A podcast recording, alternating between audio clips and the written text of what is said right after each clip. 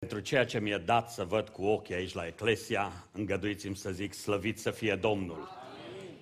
Pentru ceea ce face Dumnezeu în biserica voastră, lăsați-mă să mai zic o dată, slăvit să fie Domnul. Amin.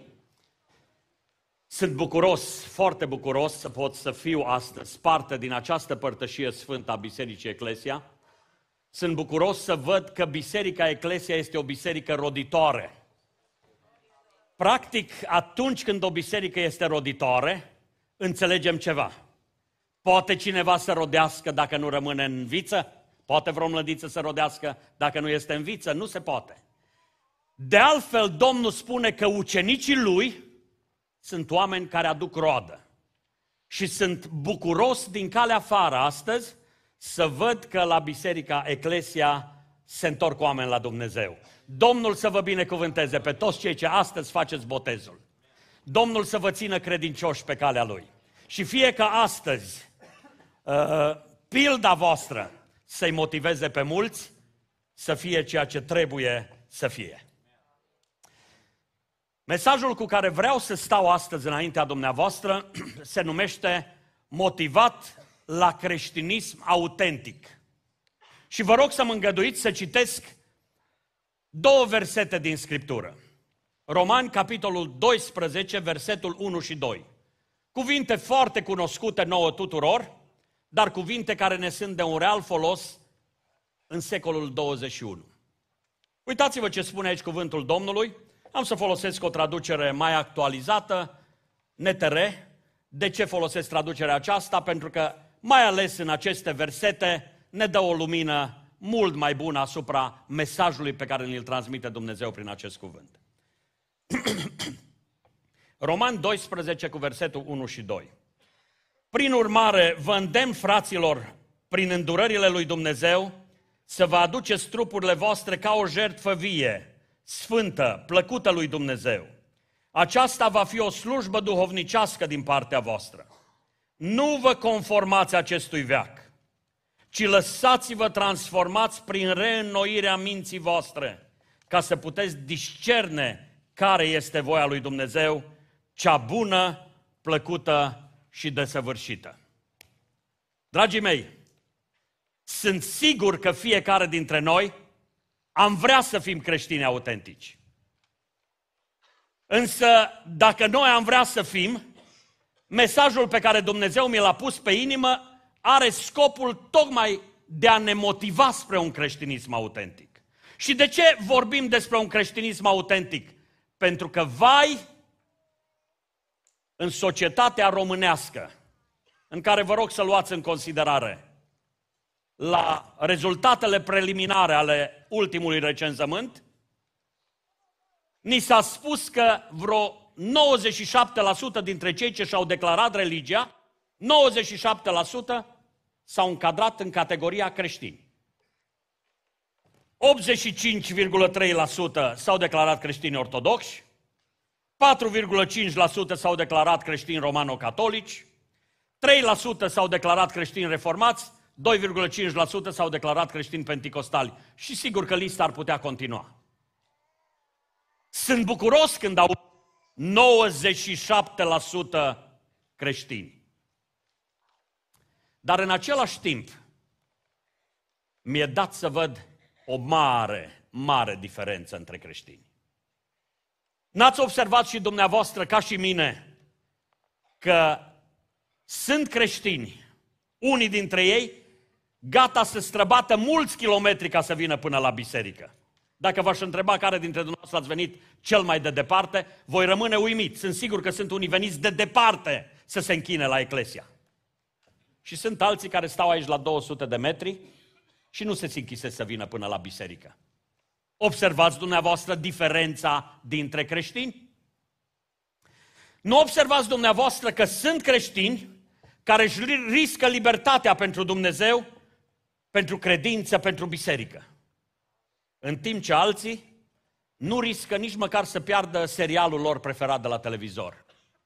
Nu e așa că e diferență mare între creștini? Nu vedeți dumneavoastră că sunt creștini care au puțin bani. Și sunt gata unii dintre ei să dea jumătate din tot ce au pentru Domnul și pentru lucrarea lui Dumnezeu. În timp ce alții, poate cu mai mulți bani, nu sunt dispuși să dea nimic decât eventual niște comentarii seci sau poate un 10 lei la o colectă și atât. Înțelegem noi că este mare diferență între creștini? Unii sunt gata să meargă la mii de kilometri distanță în misiune. Se duc până în Africa, până în America de Sud, până în Asia, ca să vorbească oamenilor despre Hristos. În timp ce alții nu sunt dispuși nici măcar cu liftul să coboare un etaj până la vecinul lor de la bloc, să-i spună ceva despre Hristos. Observați dumneavoastră diferența mare între creștini? Unii fac eforturi uriașe să nu se lase întinați de păcat. În timp ce alții cedează cu ușurință în fața fiecarei ispite. Nu e diferență între creștini? Unii îndură mari persecuții ca să rămână credincioși Domnului.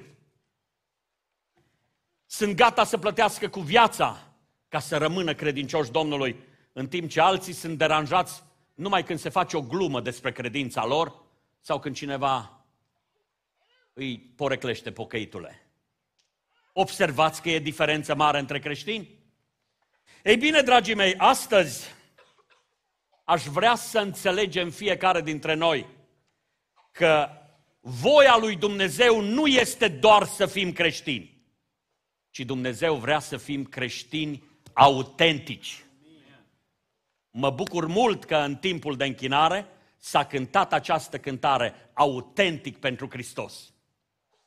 E plină lumea de chinezării. Fac chinezii tot ce vrei. Tot felul de lucruri. Însă, dragii mei, înțelegem că ceea ce contează e să ai lucru original. Și vreau să înțelegem astăzi că Dumnezeu așteaptă de la noi să fim creștini autentici. Pentru că nu-i destul că la recenzământ se declară 97% a fi creștini. Știți dumneavoastră că am învățat uitându-mă în Scriptură că înaintea lui Dumnezeu sunt destui 10 oameni ca Dumnezeu prin ei să salveze o cetate? Vă rog să vă aduceți aminte de Avram, care la un moment dat mijlocea pentru Sodoma. Și numărul de la care el a pornit a fost un număr mare. Dumnezeu a zis, voi scuti, voi ierta cetatea dacă vor fi atâția oameni. Și a coborât cu numărul până la 10 oameni. Și Dumnezeu a zis, dacă vor fi 10 oameni cu adevărat dedicați, cu adevărat neprihăniți, nu voi nimici cetatea. Însă teama mea astăzi este aceea că în creștinismul acesta românesc, între cei 97% sunt prea puțini creștini autentici.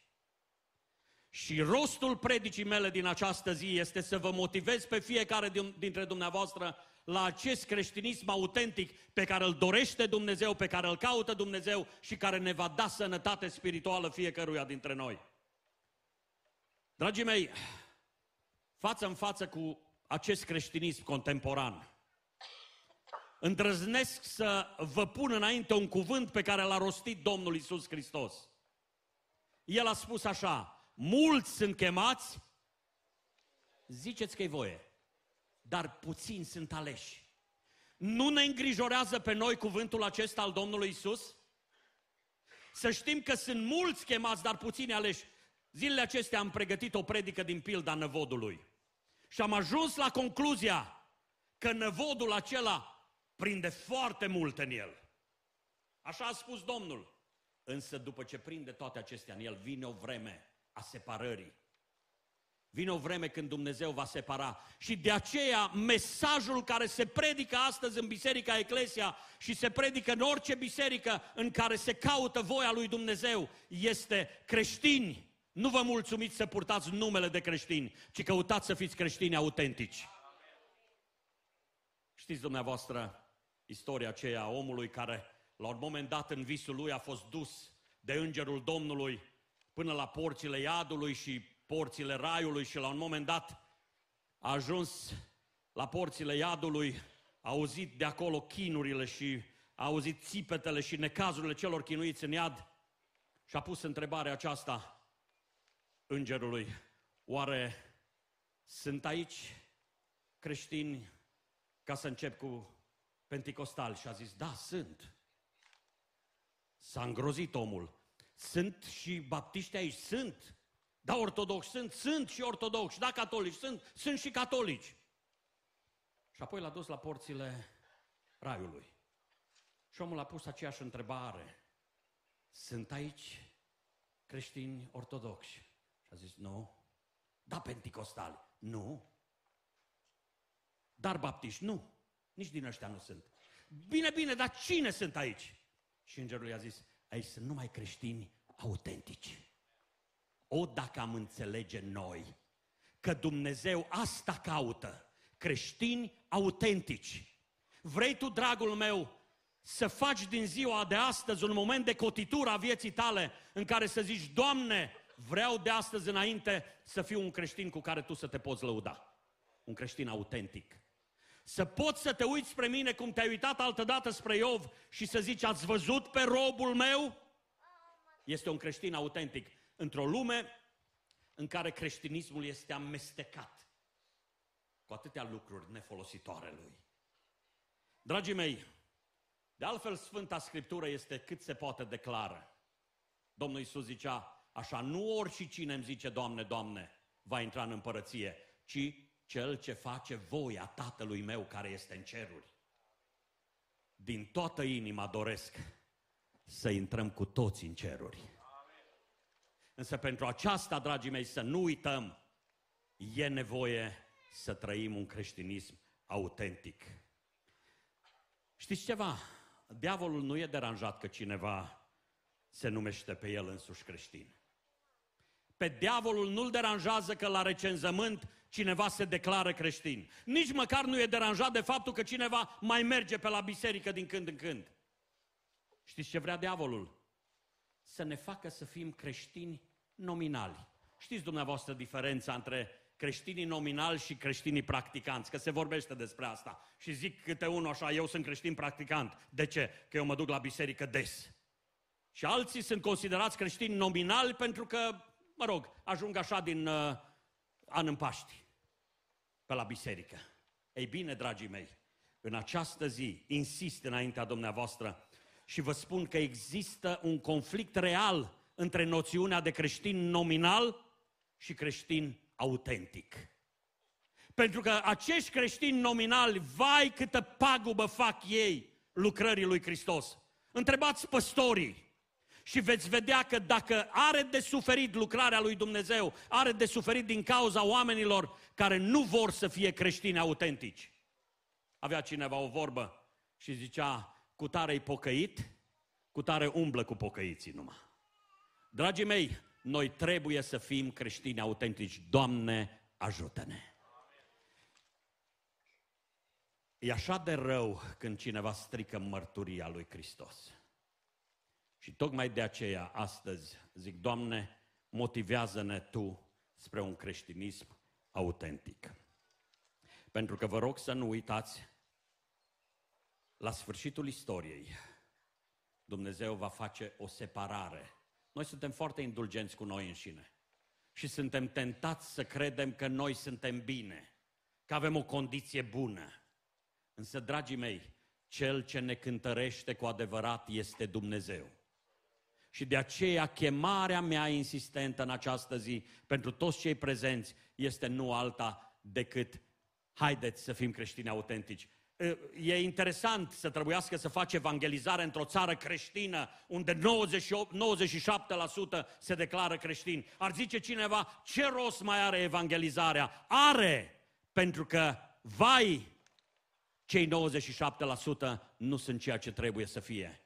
Știți dumneavoastră că între cei 97% sunt și deținuții din penitenciar? Dacă i-a întrebat cineva ce religie ai, e clar ce au declarat. Însă, dragii mei, vrea Domnul să fim creștini autentici. Însă pentru aceasta, dragii mei, vreau să vă aduc aminte că în perspectiva Domnului nostru Isus Hristos, El a știut întotdeauna să selecteze lucrurile. Am rămas întotdeauna contrariat când am citit textul Scripturii, în care zice cuvântul Domnului așa, după Isus mergeau multe noroade. Știți cât mergeau după El? Încât de-abia se ducea printre ei. Din toate părțile se adunau ca să fie cu El. Și zice Scriptura așa, El s-a întors și le-a zis, ce bine că veniți după mine. Așa a zis? Nu. El s-a întors și le-a zis, dacă voiește cineva să vină după mine, să se lepede de sine, să-și ia crucea și să mă urmeze. Înțelegem noi chemarea Domnului Isus Hristos la un creștinism autentic? Creștinismul autentic presupune schimbarea priorităților. Adică ce înseamnă? Ce schimbarea priorităților? Pe primul loc în viața unui creștin autentic este Hristos. Creștinismul autentic presupune să fii gata să plătești un preț. Nu e ieftin creștinismul. Nu e ceva de luat cu grămada, de luat la apucat. Nu. Creștinismul este scump.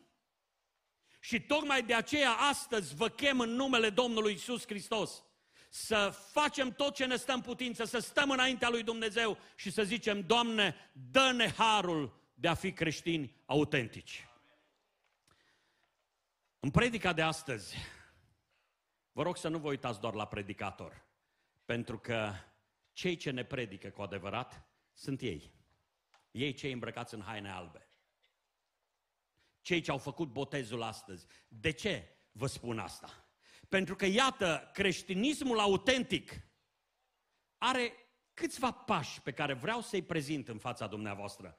Și vă rog să înțelegeți că fiecare dintre pașii aceștia sunt foarte importanți. Primul pas în a fi creștin autentic este predare. Puteți să ziceți toți cuvântul predare? predare.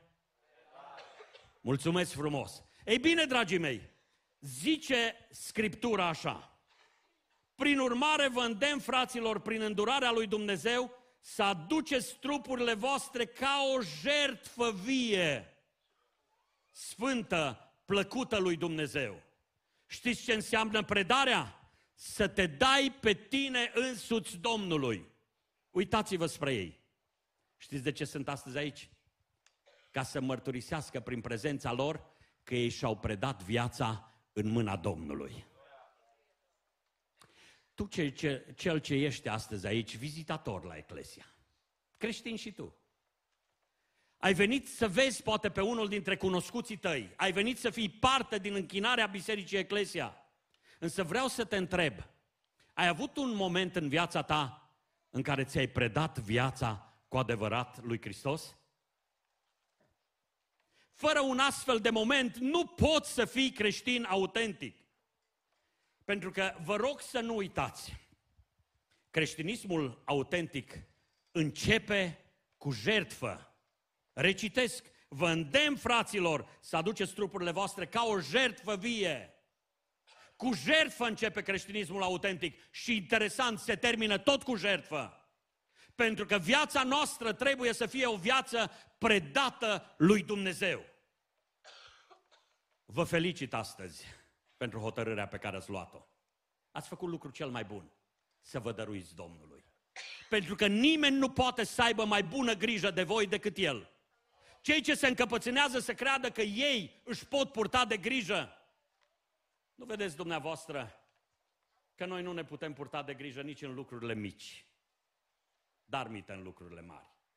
Însă ferice de oameni aceia care au smerenia de a înțelege că ei nu pot să se conducă pe ei înșiși și lasă pe Domnul să le conducă viața. Domnul să vă binecuvânteze. Dar spun încă o dată, de ești aici în această zi și n-ai avut un, un moment al predării vieții tale în mâna lui Hristos, fă tot ce stă în putință să-ți predai viața în mâna Lui.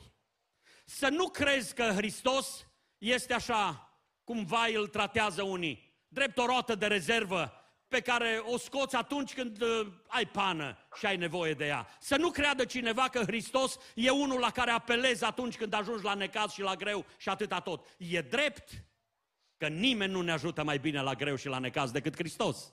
Dar dacă credem că El e numai atâta, ne înșelăm amarnic. Hristos este mult mai mult. Scria John MacArthur o carte, Evanghelia după Isus. Și în cartea aceasta a subliniat în termeni cât se poate declari.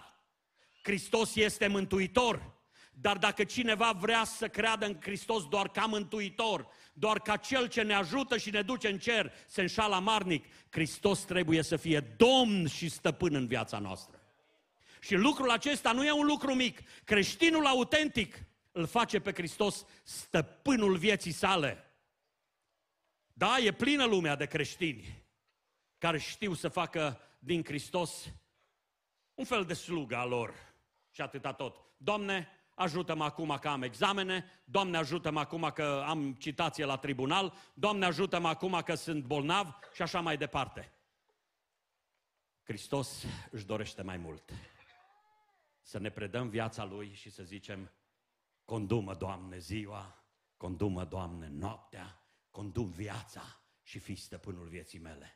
Atât de frumos surprindea poetul Traian Dorz acest adevăr al creștinismului nominal, a acelora care fac din Hristos doar un slujitor al lor, are niște versuri care foarte frumos grăiesc. Vă rog să luați în considerare, am să le citesc pentru dumneavoastră, zice așa, în rugăciunea lui Traian Dors, poetul omului Dumnezeu, zicea, O, iartă-mi, te rog, Doamne, atâtea rugăciuni, prin care îți cer doar pâine și pază și minuni, căci am făcut adesea din tine robul meu, nu eu să ascult de tine, ci tu de ce spun eu. În loc să vreau eu, Doamne, să fie voia Ta, îți cer și îți cer într-una să faci Tu voia mea, îți cer să alungi necazul, să nu-mi trimiți ce vrei, ci să-mi slujești în toate, să-mi dai, să-mi dai, să-mi dai, gândindu-mă că dacă îți cânt și te slăvesc, am drept să-ți cer într-una să-mi faci tot ce doresc. O iartă în felul acesta nebun de a mă ruga. Și învață-mă ca altfel să stau în fața ta, nu tot cerându-ți ție să fii tu robul meu, ci tu cerându-mi mie, iar robul să fiu eu, să înțeleg că felul cel bun de a mă ruga e să doresc ca în toate să fie voia ta.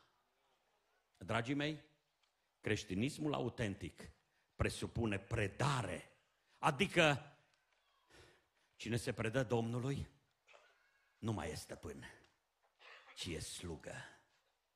Devine rob al lui Hristos. Mi-e drag să citesc cartea de vizită a Apostolului Pavel. Pavel, rob al lui Dumnezeu și al lui Isus Hristos. Predarea vieții noastre în mâna lui Dumnezeu este esențială pentru cei ce vor să trăiască un creștinism autentic. De aceea vă chem în numele Domnului Isus Hristos Lăsați-vă motivați spre un creștinism autentic și începeți prin a vă preda viața în mâna Domnului. Al doilea lucru, absolut necesar pentru cine vrea să trăiască un creștinism autentic, este pocăința. Puteți să ziceți toți cuvântul pocăință? Mulțumesc frumos. De ce spun că pocăința este esențială? importantă, din calea afară de importantă. Pentru că vă rog să luați în considerare ce citeam în Roman, capitolul 12. Zice, și lăsați-vă transformați prin reînnoirea minții voastre. Reînnoirea minții nu este alta decât pocăința. Metanoia, schimbarea minții. Asta se întâmplă, asta este pocăința. Și aș vrea să știi că nu poți să fii creștin autentic până când nu vii la Domnul cu starea ta și te lași transformat de El. Și știți cum transformă Domnul? În pocăință. El transformă întâi mintea ta, gândirea ta. Începi să gândești, zicea Pavel, să aveți în voi gândul acesta care era în Hristos Iisus. Începi să gândești cum gândește Dumnezeu. Și atunci îți vezi condiția. Știi ce faci? Când te pocăiești, te uiți la Domnul îl vezi pe Domnul, vii la Eclesia, vezi slava lui Dumnezeu la lucru și în mod obligatoriu te întorci spre tine și zici, vai de mine, Doamne, eu nu sunt ceea ce trebuie să fiu.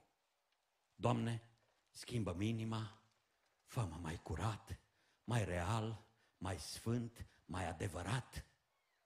Dragii mei, aș vrea să înțelegem că fără pocăință Nimeni nu poate să fie creștin autentic. Vă rog să luați în considerare predica cu care a început Ioan Botezătorul, predica cu care a început Mântuitorul Hristos, a fost aceasta, pocăiți-vă și credeți în Evanghelie, căci împărăția lui Dumnezeu este aproape. De aceea pocăința este obligatorie fiecărui creștin. Și n-aș vrea să înțelegeți greșit, pocăința nu este un simplu regret. De regretat a regretat și Cain după ce a făcut păcatul, dar nu s-a pocăit. De regretat a regretat și Iuda după ce a făcut păcatul, dar nu s-a pocăit. Însă, pocăința este nu doar regret, ci este acea transformare a gândirii și nu numai a gândirii, o transformare a vorbirii. După ce ți se transformă gândirea și începi să gândești cu gândul lui Hristos, începi să vorbești așa cum ar vorbi Hristos. Și apoi ajungi să faci faptele pe care le-ar face Hristos. Nu e un lucru mic. Pocăința e un lucru mare, ea înseamnă transformare și de aceea mă uit cu multă prețuire spre cei ce se botează astăzi. Mi-a fost dat la primul serviciu să ascult mărturiile extraordinare a celor ce s-au botezat. De-abia aștept, credeți-mă, de-abia aștept să văd seria a doua de mărturii. Am fost foarte motivat să văd transformarea pe care o face Domnul și schimbarea pe care o face El. Tocmai de aceea vreau să-ți spun ție, care ești astăzi la Eclesia, poate în vizită, poate ai venit din curiozitate, aș vrea să înțelegi împreună cu mine că e nevoie ca să fii creștin autentic de predare, să te pui în slujba Domnului, să te pui în mâna Domnului și e nevoie de pocăință, adică de acea transformare pe care nu poate face decât Dumnezeu prin Duhul lui cel Sfânt. Gândiți-vă, vă dau exemplu astăzi, la transformarea lui Zacheu, de exemplu. Deși sunt atâția oameni transformați pe paginile Sfintelor Scripturi. Luați-l în considerare pe Zacheu. Un om care și-a trăit viața cum a vrut el, care și-a căutat propriile lui plăceri și propriile lui câștiguri. Un om căruia nu i-a păsat de nimic altceva. Dar a venit un moment când curiozitatea l-a mânat să-l vadă și el pe Domnul. Și a avut un moment de predare, pentru că la un moment dat Domnul i-a zis, Zacheie, dă-te jos. Și dintr-o dată Zacheu face numai ce vrea el, ci face ce vrea Domnul. Zacheie, dă-te jos și am programat o vizită la tine acasă. O, Doamne, am lăsat lucruri, am programat o zi în casa ta. Ce a făcut Zacheu? S-a predat cu totul Domnului. S-a supus dorinței Domnului. Asta e predarea. Și apoi știți ce s-a întâmplat în casa aceea? Zacheu a stat față în față cu Domnul. Nu știu ce i-a spus Domnul. Nu știu tot ce a vorbit cu Domnul, dar știu un lucru. După ce a stat față în față cu Domnul Zacheu, s-a ridicat smerit și a zis, Doamne, jumătate din averea mea o dau săracilor. Păi te-ai străduit atâta să o aduni. Te-ai luptat atâta să aduni, ai înșelat, ai făcut tot ce s-a stat în putință să aduni și te ridici deodată și zici jumătate din averea mea o dau săracilor. ce e asta? Asta este transformare, pocăință. Pocăința care transformă. Și zice, și dacă am năpăstuit pe cineva, am să verific. Și pe cei pe care i-am năpăstuit le dau înapoi împătrit. ce e asta? Este transformarea pe care poate să o facă Dumnezeu prin Duhul lui cel Sfânt atunci când cineva se predă Domnului și este dispus să se pocăiască. Gândește-te, dragul meu, tu ești venit astăzi aici. Fără pocăință nu se poate ajunge în Sfânta Împărăția lui Dumnezeu. Predare, pocăință. Un alt pas, care și acesta costă. Și predarea costă, și pocăința costă. Un al treilea pas, poziționare. Puteți să ziceți și cuvântul ăsta toți? Dragii mei, poziționarea ce este de fapt? Este o mărturie publică a poziției tale celei noi. Eu nu i-am cunoscut pe cei îmbrăcați în haine albe până aici. Nu i-am cunoscut. Dar astăzi am bucuria de a cunoaște oameni care s-au repoziționat și au zis, Domne, noi am îmbrăcat o haină albă, stăm în fața unei biserici arhipline, stăm în fața unei audiențe mari pe internet și toate acestea le facem ca să arătăm că noi de astăzi înainte avem o poziție nouă. E o declarație publică. Asta este practic botezul, dragii mei. Dacă ne uităm la ceea ce spune Apostolul Petru despre botez, N-aș vrea să înțeleagă cineva ceea ce nu scrie în Scriptură despre botez. Apostolul Petru spune așa, icoana aceasta închipuitoare vă mântuiește acum pe voi, și anume botezul, care nu este o curăție de întinăciunile trupești, ci ce este? Este mărturia unui cuget curat înaintea lui Dumnezeu, prin învierea lui Isus Hristos. Ei sunt astăzi aici pentru că vor să vadă toți cei de la Eclesia, și cei de departe și cei de aproape, că ei s-au poziționat ca de astăzi înainte să fie de partea lui Isus. Am lucrat cu copiii în tinerețea mea și era o cântare a copiilor pe care o cântam cu drag și eu cu copiii. Copiii cântau cântarea aceasta. Unii puneau întrebarea, spunem de partea cui ești tu? Și ceilalți răspundeau, de partea lui Isus. Și se mutau pe piciorul celălalt ca să arate că ei sunt de partea lui Isus. Ei bine, dragii mei, aceasta este poziționarea. Practic aceasta vrea Domnul de la noi. Să avem un moment de afirmare publică în care stăm înaintea oamenilor și a tuturor, stăm înaintea cerului și spunem de astăzi înainte, noi suntem ai lui Hristos. Stăm înaintea pământului și zicem de astăzi înainte, noi suntem ai lui Hristos. Stăm înaintea iadului și spunem de astăzi înainte, noi suntem ai lui Hristos. Asta înseamnă poziționare.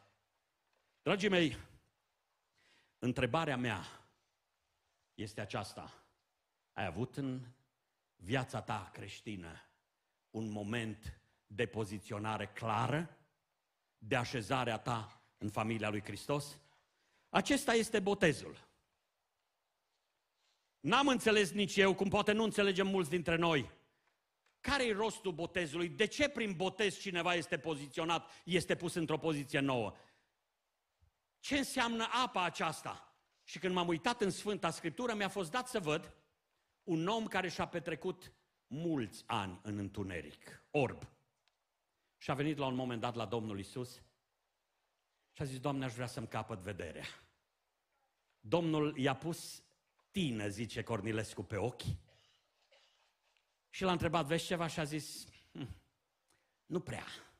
Ă, văd totul deformat, oamenii ca niște copaci, nu e în regulă. Și Domnul i-a zis așa, ai nevoie de apă, du-te la Siloam, spală-te în scăldătoarea Siloam. Și când s-a dus acolo, dintr-o dată omul acela a trecut de la întuneric la lumină. Asta e botezul. Asta e botezul. Niște oameni care au umblat în întunericul păcatului, dintr-o dată sunt transferați în lumina lui Hristos, să rămâneți totdeauna în lumina feței lui Hristos. Sau, gândiți-vă dumneavoastră la poporul Israel, care a stat în robie mulți ani, robie în țara Egiptului, și ca să iasă din robie spre libertate, au trebuit să treacă prin apă. Și știți ce înțeleg prin asta? că apa, respectiv botezul, este trecerea din robie la libertate. Să rămâneți în libertatea lui Hristos. Asta este botezul. Sau, gândiți-vă la Naaman, atins de lepră, cu trupul lui plin de lepră și lepra este un simbol al păcatului. Un necurat, așa se spunea în vremea aceea. Și a spus prorocul, du-te și scaldă-te în Iordan de șapte ori și după ce a ieșit a șaptea oară din apă, pielea a fost curată ca unui copilaș, zice Scriptura. Știți ce înseamnă asta? Că poziționarea aceasta, botezul, dacă vreți, în apă, este trecerea de la păcat la neprihănire. Asta este. Sau aș zice și altfel, gândindu-mă la potopul lui Noe, știți ce a însemnat apa? Apa aceea a însemnat trecerea de la moarte la viață.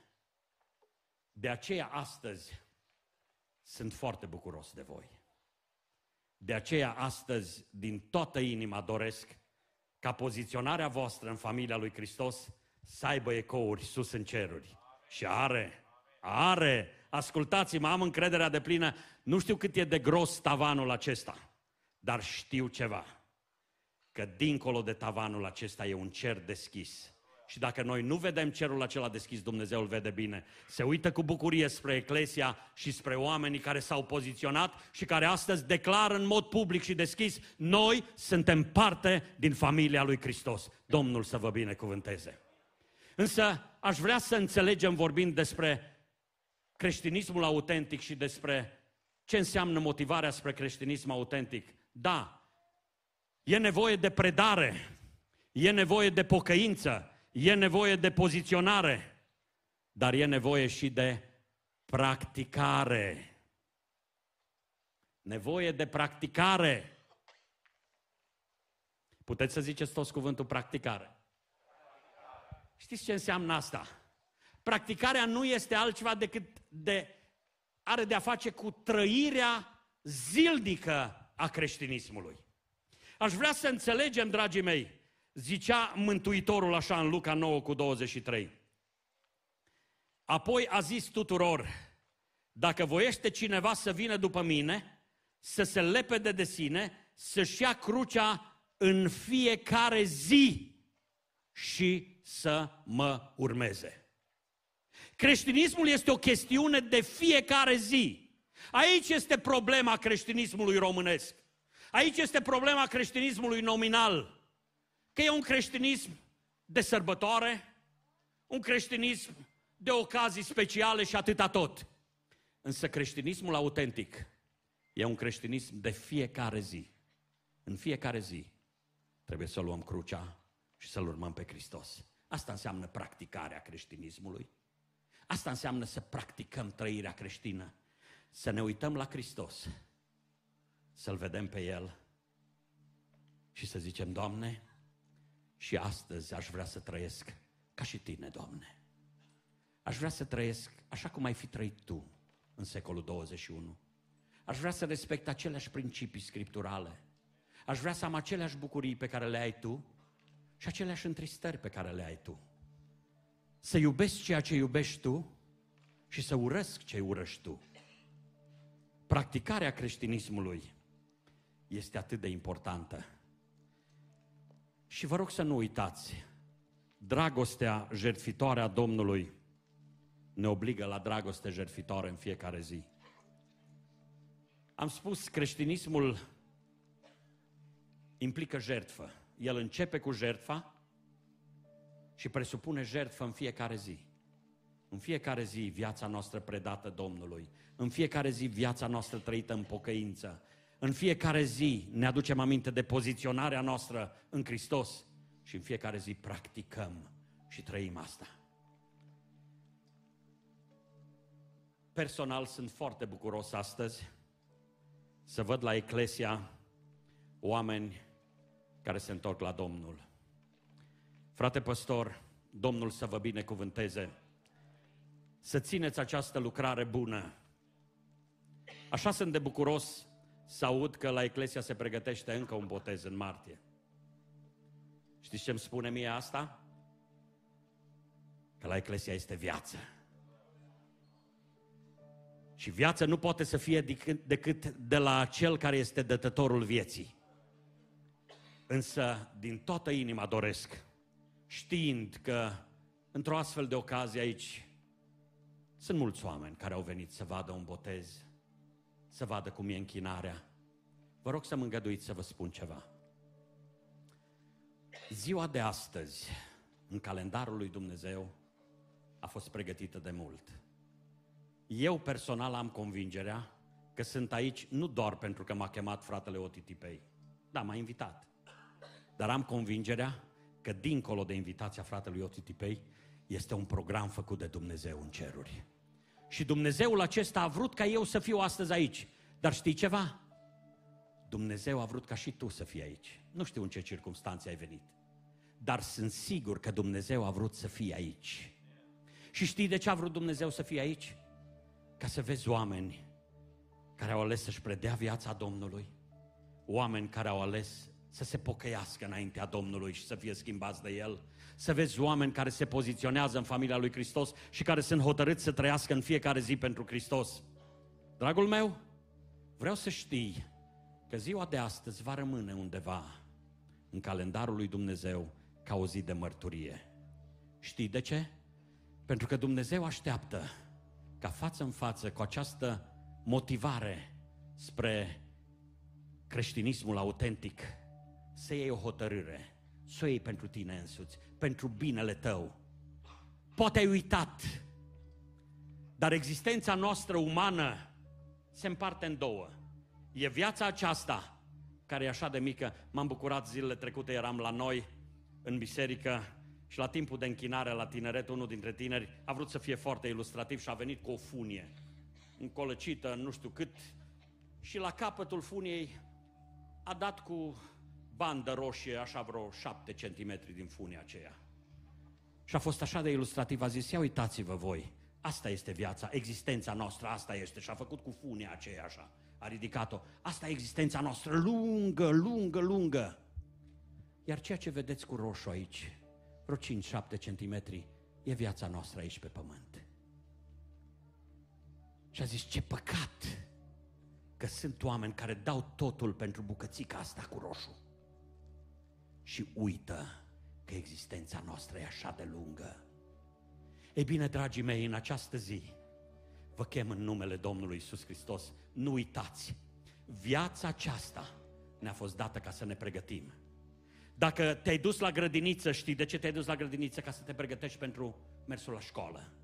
După aceea ai mers la școala generală ca acolo să te pregătești pentru mersul la liceu. După aceea ai mers la liceu ca acolo să te pregătești ca să poți ajunge la universitate. Ei bine, vreau să-ți spun că viața aceasta pe pământ ne-a fost dată ca să ne pregătim pentru veșnicie. Și să nu faci greșeala de a zice, am încă timp. Nu observați dumneavoastră cât suntem de vulnerabili cu toții? Eu nu pot avea certitudinea că voi ajunge înapoi în Timișoara. Poate vi se pare ciudat. N-am cum să am certitudinea aceasta. Ascultați-mă, mă scol dimineața și mă rog lui Dumnezeu și zic așa, Doamne, dacă astăzi vei vrea să mă chemi acasă, iată-mă, Doamne, sunt gata. Și mă duc seara la culcare și îmi plec genunchiul lângă patul meu și zic, Doamne, dacă în noaptea aceasta vei vrea să mă chemi, Doamne, vreau să fiu gata. De ce îți spun asta? Ca să înțelegi și tu ca mine că nu suntem stăpâni pe viața aceasta. Pe viața aceasta este stăpân Dumnezeu. Și tocmai de aceea vă chem în mod insistent și zic, vă rog fierbinte înaintea lui Dumnezeu care are să judece vii și morții. Nu lăsați ca mărturia celor îmbrăcați în haine albe să fie o sândă pentru cineva cândva, ci ziceți, Doamne, dacă oamenii aceștia, unii dintre ei atât de tineri, au ales să-și predea viața în mâna ta, să se pocăiască, să se poziționeze în familia lui Hristos și să practice creștinismul. Doamne, vreau să fac și eu lucrul acesta. Haideți să ne ridicăm în picioare cu toții, pentru că aș vrea să avem un moment de rugăciune. Eu mă voi ruga cu voce tare, dar știi ceva? Poți și tu în gândul tău să te îndrepți către Dumnezeu și să știi ceva. Poate dacă te uiți în jur vei zice, a, sunt doar unul dintr-o mulțime mare. În perspectiva lui Dumnezeu nu e așa. Ochii lui Dumnezeu sunt îndreptați chiar spre tine. Și chiar spre tine și chiar spre tine. El ne vede pe fiecare dintre noi. Stai în gândul tău înaintea lui Dumnezeu și zi așa, Doamne, primește-mă înaintea ta, că vreau să mă predau și eu ție. Caută păstorii bisericii, caută-i pe cei ce slujesc aici și spune-le, vreau și eu în luna martie la botez să fiu parte din lucrarea aceasta. Haideți dar să stăm în rugăciune și eu mă voi ruga cu voce tare. Tată Sfânt care ești în ceruri, îți mulțumim din toată inima pentru că bunătatea Ta este așa de mare cu noi. Îți mulțumim, Doamne, că ne-ai dat viață și ne-ai dat posibilitatea, Doamne, să ne pregătim pentru veșnicie. Doamne Dumnezeule, îți mulțumim că ai avut răbdare cu noi până aici. Ne-ai prelungit viața, Doamne, ca să putem să mai auzim odată chemarea Ta. Doamne Dumnezeule, ajută-ne să tratăm cu seriozitate această chemare și decizia noastră în această zi să fie una a predării, a pocăinței, a poziționării și a practicării vieții de credință autentică. Ne încredințăm, Doamne, în mâna Ta și îți mulțumim pentru lucrarea pe care Tu o faci.